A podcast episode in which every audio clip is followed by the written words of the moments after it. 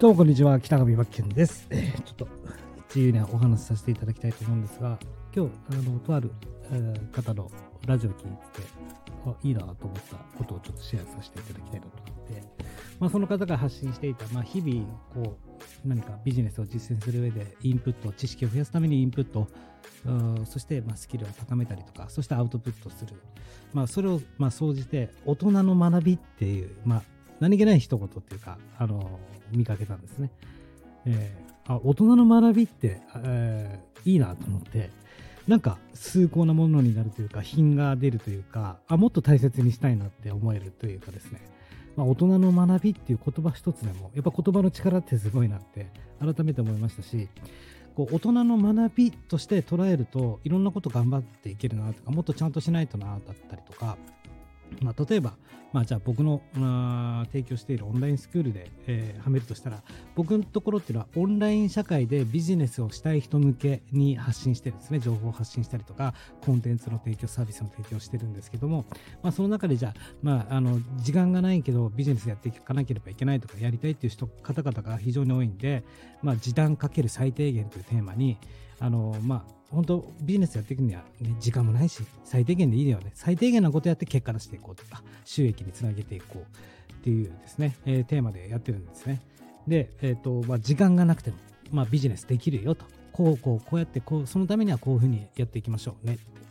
そこにですよ、えー、例えばじゃあ僕のところだったら、まあ、マーケティングを教えたりとか、デザインのスキルを高める、スキルアップさせるために、えー、デザインのスキルアップの講座を出したりとか、コピーライティング、文章を書くための、えー、スキルアップの講座を出したりとか、まあ、マーケティングですよね。で、そのマーケティングの中でも、まあ、僕はビジュアルマーケティング、そのビジュアル雰囲気だったりとか、まあ、人の感情を動かすためのエモーショナルな部分を打ち出していくために、ビジュアルマーケティングっていうのを大切にしてるんですね。そこに、じゃあ先ほどの大人の学びっていう言葉を一つ添えるだけでも、じゃあ例えば、じゃあオンライン、オンライン社会でビジネスをしてしていきたい人のために、ね、あの時短かける最低限で、えー、ビジネスやっていきましょう、ね。大人の学びっていうね、大人の学び場ですみたいな、大人の学び教養ですみたいな、えー、そういったコミュニティですね。大人の学びの場です。って一言添えるだけで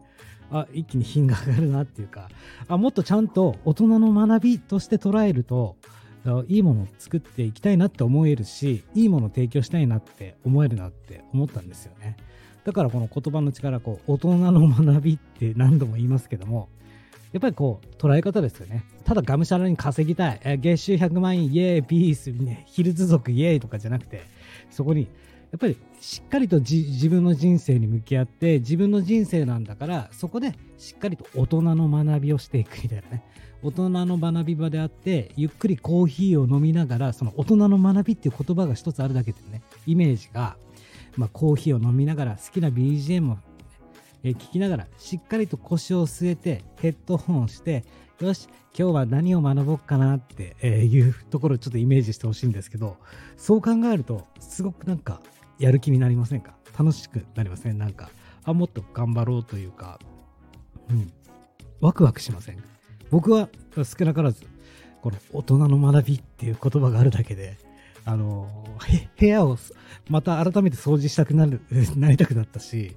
あの、なんか観葉植物を置いて、あ雰囲気をね、あの、コーヒー飲みながら、えー、隣に猫やワンちゃんがいてね、その毛を触りながら、ああ、こうなんなるほどね。あじゃあ実践してみようみたいな。あ、今度、あこういう、なるほど。とか、ゆっくり読書を読んだりとかね。大人の学びっていう言葉一つの雰囲気の空間の中で読書を読むとか、そういうのを想像が膨らむんですよ。だから結構、本当に、まあ、もちろんね、こう、なんだろう生活していく上では、ね、お金を稼ぐっていうのは当たり前の話なんですけども、うん、その中でやっぱり、えー、時間を大切にするって生きて生きるって考えあ時間を大切にするって考えた時に